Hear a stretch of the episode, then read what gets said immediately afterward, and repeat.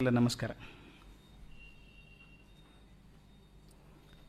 ತಿಳಿಯ ಹೇಳುವೆ ಕೃಷ್ಣ ಕಥೆಯನು, ಇಳಿಯ ಜಾಣರು ಮೆಚ್ಚುವಂತಿರೆ. ನೆಲೆಗೆ ಪಂಚಮಶ್ರುತಿಯ ನೊರೆವೆನು ಕೃಷ್ಣ ಮೆಚ್ಚಲಿಕೆ. ಹಲವು ಜನ್ಮದ ಪಾಪರಾಶಿಯ ತೊಳೆವ ಜಲವಿದು, ಶ್ರೀಮದಾಗಮ ಕುಲಕೆ ನಾಯಕ, ಭಾರತಾಕೃತಿ ಪಂಚಮಶ್ರುತಿಯ ನಿನ್ನೆ ದಿವಸ ಹತ್ತನೇ ಅಧ್ಯಾಯ. ಅರ್ಧಕ್ಕೆ ಬಂದಿದೆ. ಪೂರ್ತಿ ಮುಗಿಸೋಕ್ಕಾಗಲಿಲ್ಲ ನಿನ್ನೆ ಮಾತಾಡ್ತಾ, ಯಾವಾಗ ಅರ್ಜುನ ನಿನ್ನ ವಿಭೂತಿಯನ್ನು ಕೇಳೋದಕ್ಕೆ ನನಗೆ ಇನ್ನೂ ತೃಪ್ತಿ ಇಲ್ಲ ಅಂತ ಹೇಳಿದಾಗ, ನಾನು ಹೇಳಿದೆ, ಇದು ಭಗವಂತನ ದಿವ್ಯತೆಗೆ ಭಕ್ತನ ಪ್ರತಿಕ್ರಿಯೆ ಅಂತ. ಅವನಿಗೆ ಆದದ್ದು ಆತ್ಮದ ಹಸಿವು ಅಂತ. ಯಾವಾಗ ಆತ್ಮೀದ ಹಸಿವು ಆತ್ಮದ ಹಸಿವು ಹೆಚ್ಚಾಗ್ತದೋ, ಆಗ ದೇಹದ ಮತ್ತು ಬೌದ್ಧಿಕ ಹಸಿವುಗಳು ಸತ್ತು ಹೋಗ್ತದೆ ಅನ್ನೋ ಮಾತನ್ನು ಅಲ್ಲಿ ನಿಲ್ಲಿಸಿದೆ ಆಗ ಭಗವಂತ ಒಪ್ಪಿ ಹೇಳ್ತಾನೆ. ಹಂತತೆ ಕಥಯಿಷ್ಯಾಮಿ ದಿವ್ಯಾಹಿ ಆತ್ಮವಿಭೂತಯ. ಪ್ರಾಧಾನ್ಯತಃ ಕುರುಶ್ರೇಷ್ಠ ನಾಸ್ತ್ಯಂತ್ಯೋ ವಿಸ್ತರಸ್ಯಮೇ. ಕುರುಶ್ರೇಷ್ಠನೇ, ಈಗ ನಿನಗೆ ನನ್ನ ದಿವ್ಯವಾದ ವಿಭೂತಿಗಳಲ್ಲಿ ಮುಖ್ಯವಾದದ್ದನ್ನು ತಿಳಿಸ್ತೇನೆ. ಯಾಕೆಂದರೆ ಅದನ್ನು ಪೂರ್ತಿಯಾಗಿ ವಿವರಣೆ ಕೊಡೋಕೆ ಹೋದರೆ ಅದಕ್ಕೆ ಕೊನೆಯೇ ಇಲ್ಲ ಅಂತ. ಇದು ಬಹಳ ಮುಖ್ಯವಾದ ಮಾತು. ಭಗವಂತ ಹೇಳ್ತಾನೆ, ನೀ ಕೇಳ್ತಿಯಲ್ಲ ವಿಭೂತಿಗಳೆಲ್ಲ ಎಲ್ಲಿದೆ ಅಂತ ಹೇಳ್ತಿಯಲ್ಲಪ್ಪ? ಕೆಲವೊಂದನ್ನು ಮಾತ್ರ ಹೇಳ್ಬೋದು ನಾನು ಮುಖ್ಯವಾಗಿರೋದನ್ನ. ಎಲ್ಲಾನು ಹೇಳಬೇಕಂದ್ರೆ ತುಂಬ ಕಷ್ಟ ಆಗುತ್ತೆ, ಅದು ಕೊನೆಯೇ ಇಲ್ಲ ಅಂತ. ಯಾಕಂದ್ರೆ ಈಗಲೇ ಹೇಳಿದ್ದಾನೆ, ಪ್ರಪಂಚದಲ್ಲೆಲ್ಲ ವ್ಯಾಪ್ತನಾಗಿದ್ದೇನೆ ನಾನು ಅಂತ. ಇನ್ನು ಎಲ್ಲೆಲ್ಲಿದ್ದೀಯಾ ಅಂತ ಹೇಳ್ತಾ ಹೋದರೆ ಅದು ಕೊನೆಯೇ ಇಲ್ಲ ಅಂತ ಹೇಳಿ, ಅದಕ್ಕೆ ಅದೊಂದು ಘಟನೆ ನೆನಪಾಗ್ತಾ ಇದ್ದು ಬರಬೇಕಾದ್ರೆ ದಾರೀಲಿ.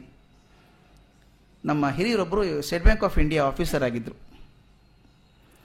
ನಮ್ಮ ಅಜ್ಜಿನಿಗೆ ಮನೆಗೆ ಬಂದವರಿಗೆಲ್ಲ ಪ್ರಶ್ನೆ ಕೇಳೋದು ಒಂದು ಅಭ್ಯಾಸ. ಸಾಮಾನ್ಯ ವಯಸ್ಸಾದ್ಮೇಲೆ ಆಗ್ಬಿಡುತ್ತೆ.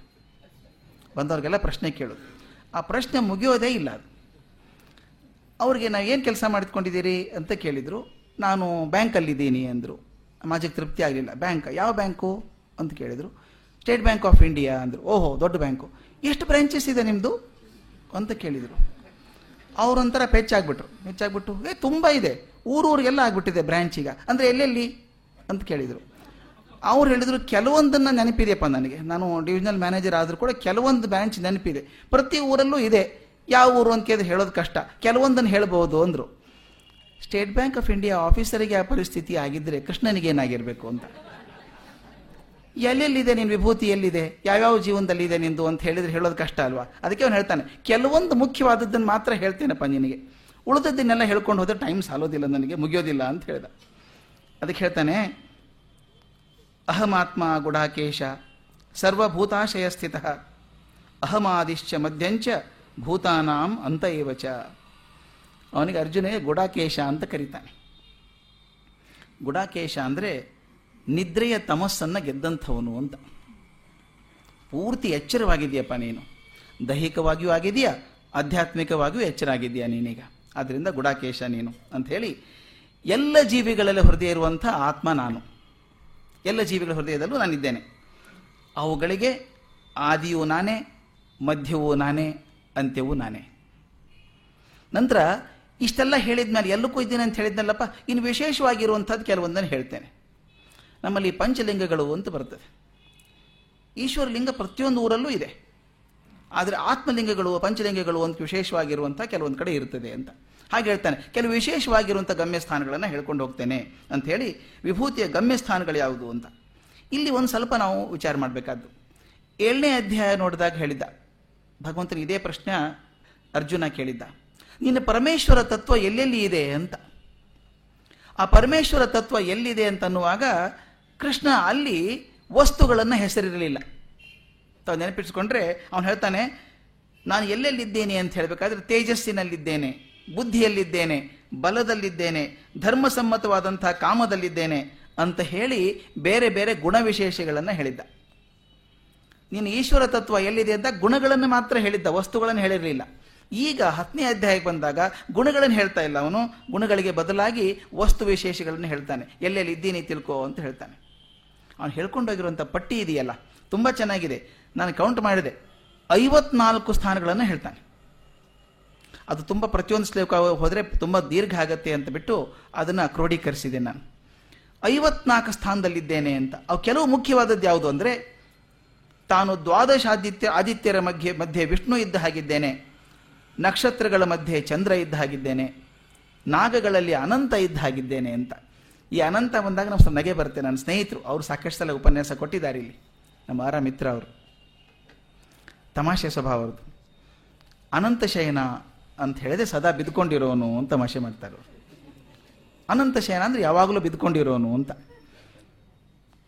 ಅದಕ್ಕೆ ಬರ್ತದೆ, ಅನಂತ ಅಂತಂದ್ರೆ ನಾಗಗಳಲ್ಲಿ ಅತ್ಯಂತ ಶ್ರೇಷ್ಠವಾದಂಥ ನಾಗ. ಶ್ರೀ ವಿಷ್ಣು ಕ್ಷೀರ ಸಮುದ್ರದಲ್ಲಿ ಮಲ್ಕೊಂಡಿದ್ದಾನಲ್ಲ, ಯಾವ ಹಾವಿನ ಮೇಲೆ ಮಲ್ಕೊಂಡಿದ್ದಾನೋ ಆ ಹಾವಿನ ಹೆಸರು ಅನಂತ ಅಂತ. ಅವನು ಅನಂತ ಹಾವಿನ ಮೇಲೆ ಮಲ್ಕೊಂಡಿರೋದು ಅನಂತ ಶಯನ ಅಷ್ಟೇನೆ. ನಮ್ಮ ಅರಮಿತ್ರ ಹೇಳ್ದಂಗೆ ಯಾವಾಗಲೂ ಬಿದ್ಕೊಂಡಿರೋನು ಅಂತ. ಅಲ್ಲ, ಇಂದ್ರಿಯಗಳಲ್ಲಿ ಮನಸ್ಸು ವೇದಗಳಲ್ಲಿ ಸಾಮವೇದ, ಪರ್ವತಗಳಲ್ಲಿ ಮೇರು, ಮರಗಳಲ್ಲಿ ಅಶ್ವತ್ಥ, ವಂಶಾಭಿವೃದ್ಧಿಕಾರರಲ್ಲಿ ಮನ್ಮಥ, ಅಕ್ಷರಗಳಲ್ಲಿ ಅಕಾರ, ವಿದ್ಯೆಗಳಲ್ಲಿ ಅಧ್ಯಾತ್ಮ ವಿದ್ಯೆ ಸ್ತ್ರೀಯರಲ್ಲಿ ಕಾಂತಿ ಮತ್ತು ಸರಸವಾಣಿ, ರಹಸ್ಯವಂತರಲ್ಲಿ ಮೌನ, ಬಹಳ ಮುಖ್ಯ. ಗೌಪ್ಯ ಇಟ್ಕೊಳ್ಳೋದು ಕಷ್ಟ. ಅವರು ಮೌನವಾಗಿದ್ದರೆ ಕ್ಷೇಮ, ರಹಸ್ಯ ಇಟ್ಕೊಂಡಿರೋರು. ಅದಕ್ಕೆ ಹೇಳ್ತಾನೆ, ರಹಸ್ಯವಂತರಂತೇನಿದ್ದಾರೋ, ಅದರೊಳಗೆ ಮೌನದಲ್ಲಿ ನಾನಿದ್ದೇನೆ. ಜ್ಞಾನಿಗಳಲ್ಲಿಯ ಜ್ಞಾನ ನಾನು. ಯಾದವರಲ್ಲಿ ವಾಸುದೇವ, ಪಾಂಡವರಲ್ಲಿ ಅರ್ಜುನ, ಮುನಿಗಳಲ್ಲಿ ವ್ಯಾಸ. ಹೀಗೆ ಐವತ್ನಾಲ್ಕು ವಸ್ತು ಪಟ್ಟಿ ಮಾಡ್ತಾ ಹೋಗ್ತಾನೆ. ನನಗೆ ಇದರಲ್ಲಿ ಎರಡು ಸ್ವಲ್ಪ ಆಸಕ್ತಿ ಹುಟ್ಟಿದ್ದು. ಎಲ್ಲೂ ಮುಖ್ಯವಾದದ್ದೇ. ಅಂದರೆ ಯಾವ್ಯಾವ ವಸ್ತುಗಳಲ್ಲಿ ಶ್ರೇಷ್ಠವಾದದ್ದಿದೆಯೋ ಅದರಲ್ಲಿ ನಾನಿದ್ದೇನೆ ಅಂತ. ನೋಡಿ, ದ್ವಾದಶ ಆದಿತ್ಯರ ಮಧ್ಯೆ ವಿಷ್ಣು ಇದ್ದ ಹಾಗೆ ಇದ್ದೇನೆ ಅಂತ ಹೇಳ್ತಾನೆ. ಪರ್ವತಗಳಲ್ಲಿ ಮೇರು ಇದ್ದ ಹಾಗೆ, ಎಲ್ಲರಲ್ಲೂ ಅತ್ಯುಚ್ಚ ಅತ್ಯುತ್ತಮವಾದದ್ದು ಯಾವುದಿದೆಯೋ, ಶ್ರೇಷ್ಠವಾದದ್ದು ಯಾವುದಿದೆಯೋ, ಅದರಲ್ಲಿ ನಾನಿದ್ದೇನೆ ಅಂತ ಭಗವಂತನ ಕುರುಹು ಅಂತ ಹಾಗೆ ಹೇಳ್ತಾನೆ. ಇಲ್ಲಿ ಪಾಂಡವರಲ್ಲಿ ಅರ್ಜುನ ಅಂತ ಹೇಳ್ತಾನೆ. ಅವನು ಹೇಳ್ತಿರೋದು ಅರ್ಜುನನಿಗೆ. ಯಾಕೆ ಹೇಳ್ತಾನೆ ಇದನ್ನು? ಸ್ವಲ್ಪ ವಿಚಾರ ಮಾಡಿದರೆ ಅರ್ಥ ಆಗುತ್ತೆ. ಅರ್ಜುನನಿಗೆ ಈಗ ಕಾನ್ಫಿಡೆನ್ಸ್ ಬೇಕು ಅವನಿಗೆ. ಧೈರ್ಯ ಬೇಕು, ಸಾಮರ್ಥ್ಯ ಬೇಕು. ಅಂದರೆ ಎರಡು ವಿಷಯ ಹೇಳಿದಂಗಾಯಿತು. ಪಾಂಡವರು ಐದು ಜನರಲ್ಲಿ ನೀನು ಮುಖ್ಯಪ್ಪ ನೀನು ಬಹಳ ಮುಖ್ಯ ನೀನು ಅಂತ ಹೇಳಿದಂಗಾಯ್ತು. ಯಾಕಂದರೆ ಎಲ್ಲ ಮುಖ್ಯರಲ್ಲಿ ನಾನಿದ್ದೇನೆ. ಸರ್ವಶ್ರೇಷ್ಠವಾದದ್ದು ಯಾವುದಿದೆಯೋ ಅದರಲ್ಲಿ ನಾನಿದ್ದೇನೆ ಅಂದಾಗ ಪಾಂಡವರಲ್ಲಿ ನಾನು ಅರ್ಜುನನಲ್ಲಿದ್ದೇನೆ ಅಂದರೆ ನೀನು ಪಾಂಡವರಲ್ಲಿ ನೀನು ದೊಡ್ಡವನು ಶ್ರೇಷ್ಠವಾದಂಥ ಮನುಷ್ಯ ಅಂತ ಹೇಳಿದಂಗಾಯ್ತು. ಅವನಿಗೆ ಧೈರ್ಯ ಕೊಟ್ಟಂಗಾಯ್ತು. ನೀನು ಅದಕ್ಕೆ ಇದ್ದೇನೆ ನಾನು. ನೀನು ಧೈರ್ಯ ಪಟ್ಕೊ, ಅಧೈರ್ಯ ಪಟ್ಕೊಳ್ಳೋ ಕಾರಣ ಇಲ್ಲ. ನಿನ್ನ ಜೊತೆಗಿದ್ದೇನೆ, ನೀನು ಶ್ರೇಷ್ಠ. ಯಾವಾಗಲೂ ಒಂದ್ಸಲ ಬೇಕಾಗತ್ತೆ. ನಾನು ನೋಡಿದ್ದೇನೆ, ಒಂದು ಒಳ್ಳೆ ಕೆಲಸ ಮಾಡಬೇಕಾದ್ರೆ ದೊಡ್ಡವ್ರು ಯಾರಾದರೂ ಅಂದರೆ, ನೀವು ಹ್ಞೂ ಅನ್ನಿ ಸರ್, ಮಾಡಿಬಿಡ್ತೇವೆ ನಾವು, ಅಂತಾರೆ. ಹ್ಞೂ ಅನ್ನೋದಕ್ಕೇನು ಕಷ್ಟ? ಮಾಡೋದು ಅವರು ತಾನೆ. ಯಾಕೆ ಹಾಗೆ ಹೇಳ್ತಾರೆ ಅಂದರೆ ನೀವು ಅದು ಸರಿ ಆಗದೆ ಹೋದರೆ ಹ್ಞೂ ಅನ್ನಲ್ಲ ಅಂತ ಗೊತ್ತು ಅವರಿಗೆ.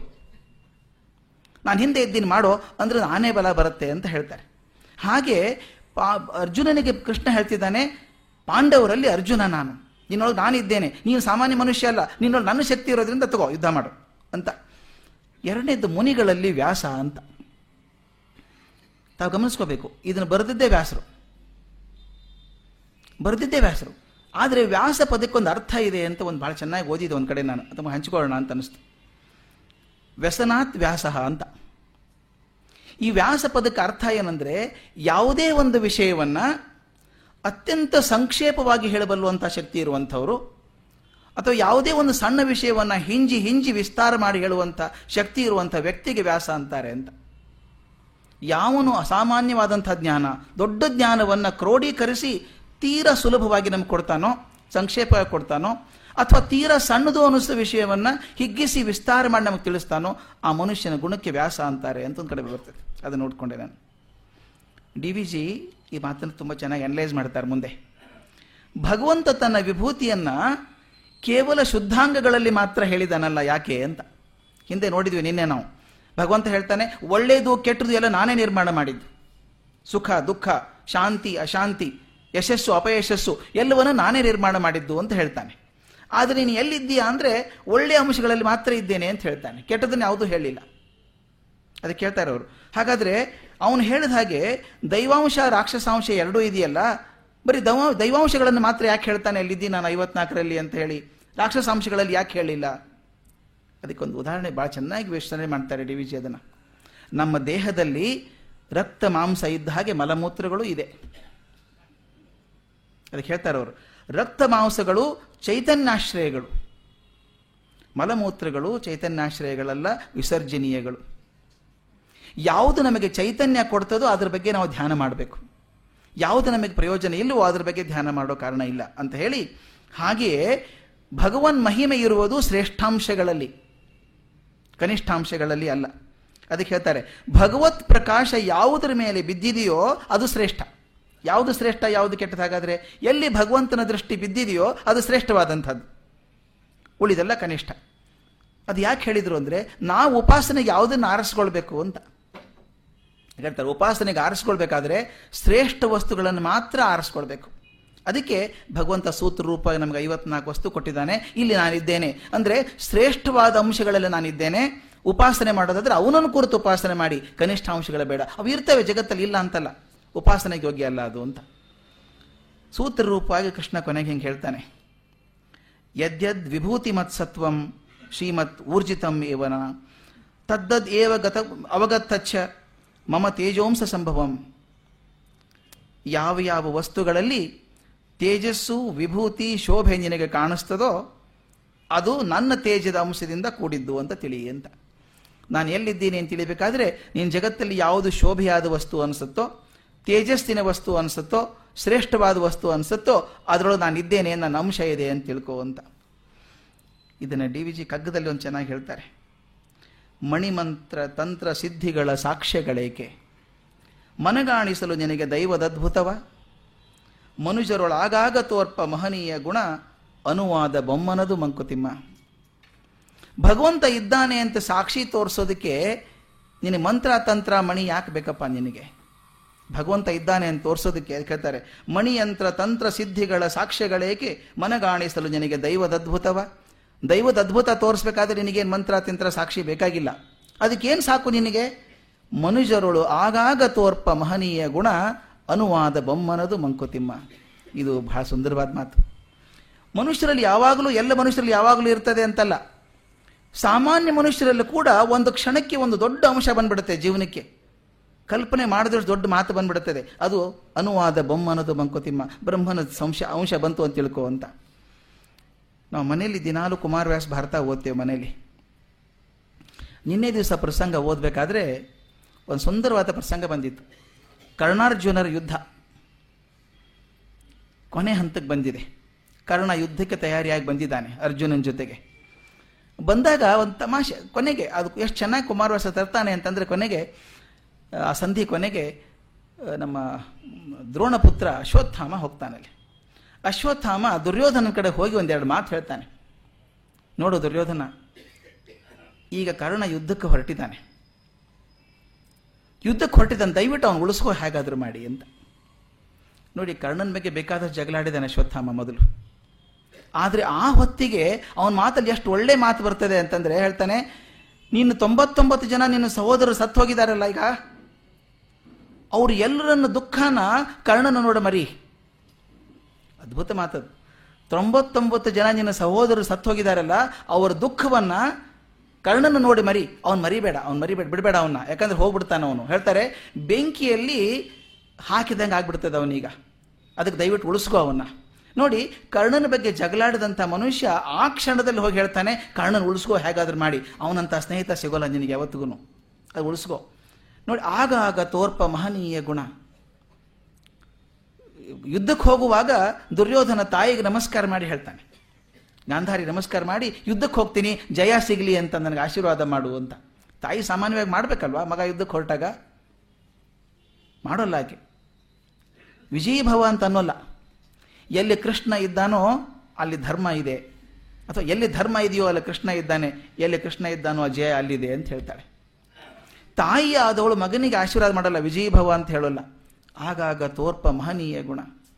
ಇನ್ನೊಂದು ಹೇಳೋದು, ದ್ರೌಪದಿಗೆ ಆ ಪಂಚ ಪ, ಉಪಪಾಂಡವರನ್ನು ಕೊಂದು ಬಿಡ್ತಾನಲ್ಲ ಅಶ್ವತ್ಥಾಮ. ಐದು ಜನ ಮಕ್ಕಳನ್ನು ಕೊಂದು ತಲೆ ಹಿಡ್ಕೊಂಡು ಹೋಗಿ ಕೊಂದ್ಬಿಟ್ಟಾಗ ಎಷ್ಟು ಸಂಕಟ ಆಗಿರ್ಬೇಕು ದುರ್ಯೋ ದ್ರೌಪದಿಗೆ.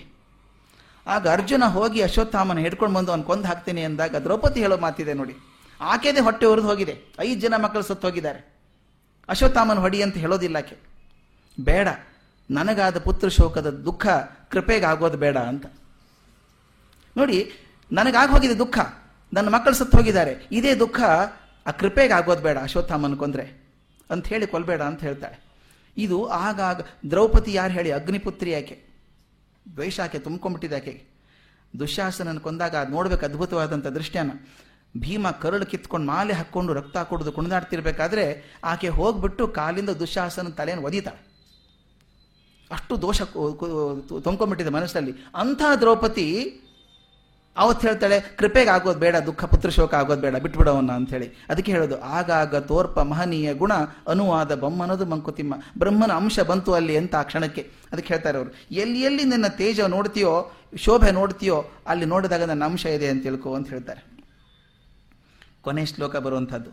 ಅಥವಾ, ಬಹುನಾ ಏತೇನ, ಕಿಂ ಜ್ಞಾತೇನ ತವ ಅರ್ಜುನ ವಿಷ್ಠಭ್ಯಂ ಇದಂ ಕೃತ್ಸ್ನಂ ಏಕಾಂಶೇನ ಸ್ಥಿತೋ ಜಗತ್. ಇದು ಕಡೆ ಸಾಲು ಬಹಳ ಮುಖ್ಯವಾದಂಥ ಮಾತು ನಮಗಿರೋದು. ಕೃಷ್ಣ ಹೇಳ್ತಾನೆ, ಇಷ್ಟೆಲ್ಲ ಹೇಳಿದ್ದೀನಲ್ಲಪ್ಪ ನಿನಗೆ ಇನ್ನು ತುಂಬ ವಿವರವಾಗಿ ಹೇಳೋ ಕಾರಣ ಇಲ್ಲ ನಿನಗೆ. ಇದಕ್ಕಿಂತ ವಿವರವಾದ ಜ್ಞಾನದ ಅಗತ್ಯ ಇಲ್ಲ ನಿನಗೆ. ನಾ ಒಂದೇ ಒಂದು ತಿಳ್ಕೊಂಡ್ಬಿಡು. ನನ್ನ ಒಂದೇ ಅಂಶದಿಂದ ಇಡೀ ವಿಶ್ವವನ್ನು ವ್ಯಾಪಿಸಿ ಧರಿಸಿದ್ದೇನೆ.